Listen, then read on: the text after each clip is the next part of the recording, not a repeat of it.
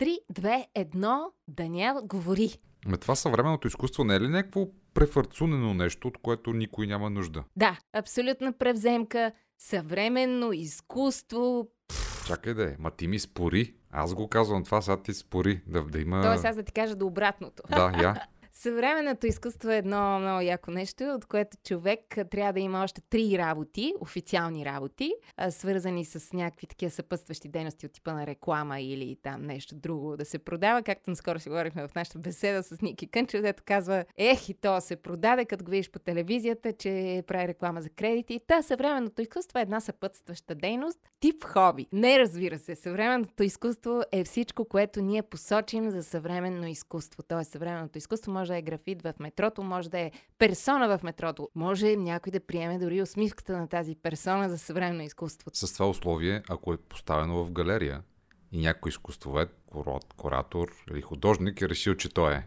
Да, и кой ще ми каже какво е и какво не е? Кой е този пръст, вездесъщ пръст, който обявява едно нещо за съвременно изкуство, а друго казва ми не.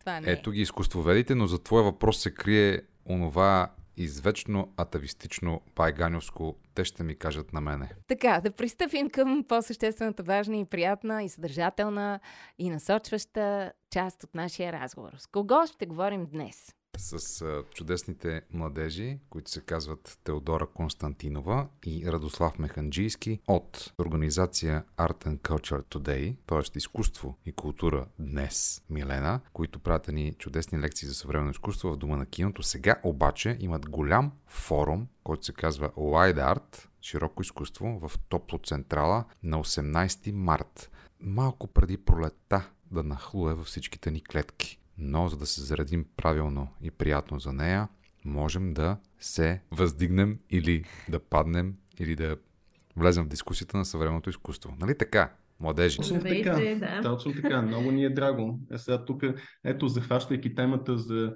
това, което започнахте, нали, това съвременно изкуство, колко е преферцунено и така нататък, кой ще ми каже какво е изкуство. Всъщност през последните вече близо 7 години една от основните ни мисии е да говорим за съвременното изкуство на език, който е достъпен, приземен, подходящ за хора с всякакъв бекграунд, с изкушения от всякакви теми, които нямат някакъв специализиран интерес по темата. И честно да ви кажем, опита показва, че когато човек намери правилната формула на общуване с този тип публика, тя много добре разбира за какво става въпрос и успява да си изгради собствен вкус, успява да разпознае за себе си кое харесва и кое не харесва, защото нейната цел не е да намери общата, голямата истина по темата. Въпросът е човек сам за себе си да изгради някакъв вкус и усещане. Така че да, въпросът е сложен, но някъде в него седи и темата за комуникацията. Как ние въобще говорим, мислим, общуваме това изкуство. Бе, дали изкуството въобще трябва да се обяснява? Питам какво е искал да каже автор.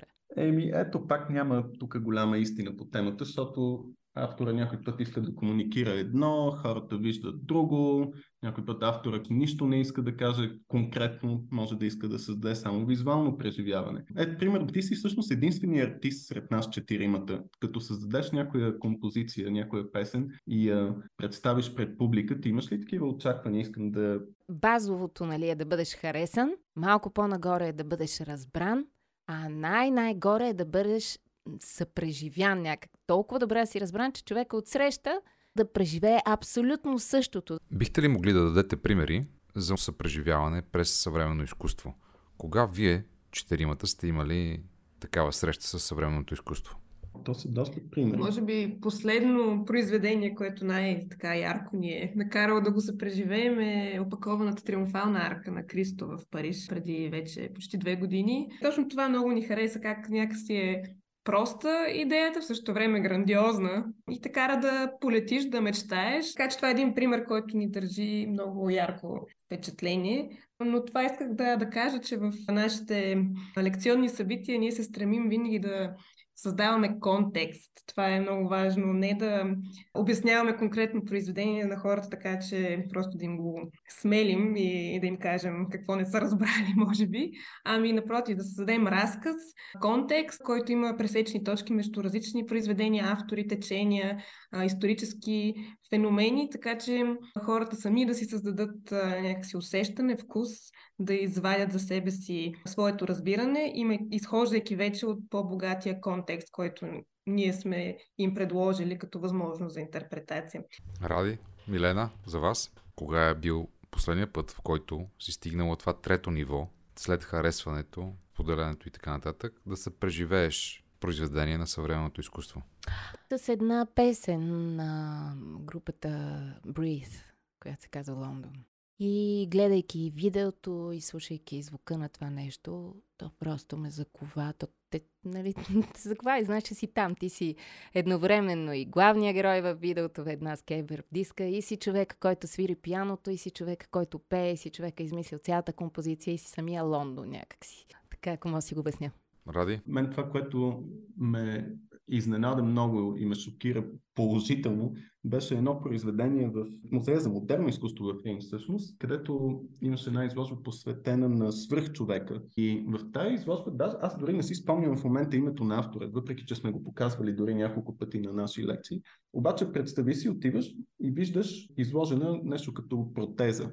И като се зачетеш, протеза за ръка имам предвид, и като се зачетеш, става ясно, че тази протеза, ако ти я носиш действително, тя така е програмирана, че е свързана с статистиката за това колко американски войници загиват в актуално време в войната в Ирак. Нали, това е произведение от 2003-2004 година. И сега представи си, че ти го носиш това нещо и всеки път, като има загинал войник и колкото повече са те, толкова по-силен електрошок изпитваш върху себе си. Толкова по-болезнено става за теб да си с тая протеза. И нали, това нещо го гледам и в един момент просто ме озари усещане, че в това произведение, доста концептуално по природа, е съхранен отговора на всички проблеми, едва ли не, които съществуват в днешно време, в живота ни въобще. Отговорът е свързан с някаква реална емпатия. Нали, не просто неща като да, разбирам те, разбирам какъв е проблема, разбирам нали, всички проблеми, които живеем днес. Да, бе, ние ги разбираме. Обаче нямаме ангажирана емпатия към тях. И в един момент представи си, че ти имаш някакво устройство или някакъв метод, чрез който, примерно, колкото по-замърсена е природата, толкова по-трудно да дишаме всички хора. Или колкото повече болка има по света, ако трябва да е някакво съвсем генерално, толкова повече да ни боли всички нас под една или друга форма. Е тогава, нали, 100% много бързо този тип проблеми, за които всички разбираме, но някакси не успяваме да преодолеем глобално, нали, много бързо ще ни се промени поведението и отношението към тях. И то в правилната посока, ако изпитваме непосредствено мъката или тежестта от това, което се случва. И това произведение ме вкара в размисъл много дълбоко и в много различни посоки. А ти, Даниел, кое ти махна главата в последно време? Сещам се за произведенията на Банкси в Украина. Например, в центъра на Украина той беше направил едно изображение на деца, които се люлеят на люлка, детска карлебалка, как се казва, което обаче може да го видиш само под определен ъгъл, защото в центъра всъщност тази люлка е от метална преграда за танковете, които се предполага, че са атакували Украина. Тази аналогия с децата, които отсъстват, но пък са изобразени в това произведение на Банкси, просто ме докосна. Не знам как да го обясня дори. Просто трябва да го покажем на хората, които ни слушат и в статията тук в Дирбеге, но това е някакъв такъв, чрез средствата на изкуството, на хумора, да кажеш нещо изключително значимо, а то е, че войната отнема бъдещето на децата. Сега се сещам, като казваш деца, между другото, имаше един, той даже беше архитект преди да бъде съвременен художник. Името пак не мога в момента да ти кажа, но сякаш на американо-мексиканската граница беше просто пробил мрежата и беше сложил една люлка нали, центъра беше по средата и от двете страни на границата можеше да седнат деца, които да се люлеят. И много бързо, разбира се, деца американци и мексиканци започнаха да се люлеят и да си играят напълно дружелюбно, обаче между тях седеше нали, тази тежка, формална, политическа и каква ли не още граница от там проблеми и предубеждения. Това беше покрай на Тръмп цялата идиотска политика с дигането на стени. И беше прекрасна метафора за това колко са измислени тия бариери и дистанции и колко близки са всъщност хората по душа и по същество. Та, ето такъв тип жестове имат страхотна сила да споделят послания. И то някакси видимо, защото ти това можеш и да го нарисуваш, ама ефекта от една картина, която изобразява това нещо, няма да е толкова силна, колкото от, да кажем, тази инсталация или перформанс, както ще можем да го наречем, чрез която на практика го виждаш, но то просто се случва пред очите ти. Та в това съвременното изкуство носи допълнителна сила. Архитектът се казва Роналд Реал. Да. И не само даже предава послания, ми направо променя съдбия. Сега наскоро Даниел беше ходил с Тео Ушев, бяха ходили в Софийския затвор, където между другото в залата за експозиции има нарисуван портрет от художници и затворници на НДК, представете си. И след като те бяха ходили, аз така разказвам, все едно съм Даниел, но защото мога да синтезирам информацията, Даниел използва много думи, много красиви, но много, аз така накратко ще го обясня. Когато Даниел си беше тръгнал от затвора, му беше споделила уредничката на затвора, кой ти беше споделил, че тези хора вече няма да са същите. Тоест, изкуството променя, самата реалност я променя. Не просто естетическата наслада, която получаваш. Не даже ето това, дето казваме съпреживяване, ами то после и променя света ти. Самата реалност въздейства. Точно така. Да. И там прожектирахме Сляпата вайша, филма на Теодор Ушев по разказа на Георги Господинов. Да. И така и стана. Младежи, разкажете ни за вашия форум, който предстои. Освен вас, там в Топло Централа на 18 март ще могат да се чуят и да се видят други интересни хора. Каква е целта на събитието? Какво ще съдържа то? В хода на нашите занимания вече около 7 години усетихме, че е дошло време да разгърнем нашата дейност с едно по-широко понятие за събитие в нашите очи, което да види изкуството от повече гледни точки, от повече позиции. Затова преценихме, че освен ние самите е хубаво да поканим и специалисти от различни сфери, които да споделят най-актуалното от техните професионални занимания в рамките на 15-20 минути в пресечка с някой феномен от съвременното изкуство. Това ни се вижда винаги много любопитно. Самите ние използваме тези методи много често в нашите събития, пресечните точки между съвременно изкуство и други сфери. Поканили сме още 9 лектори, като кои са те?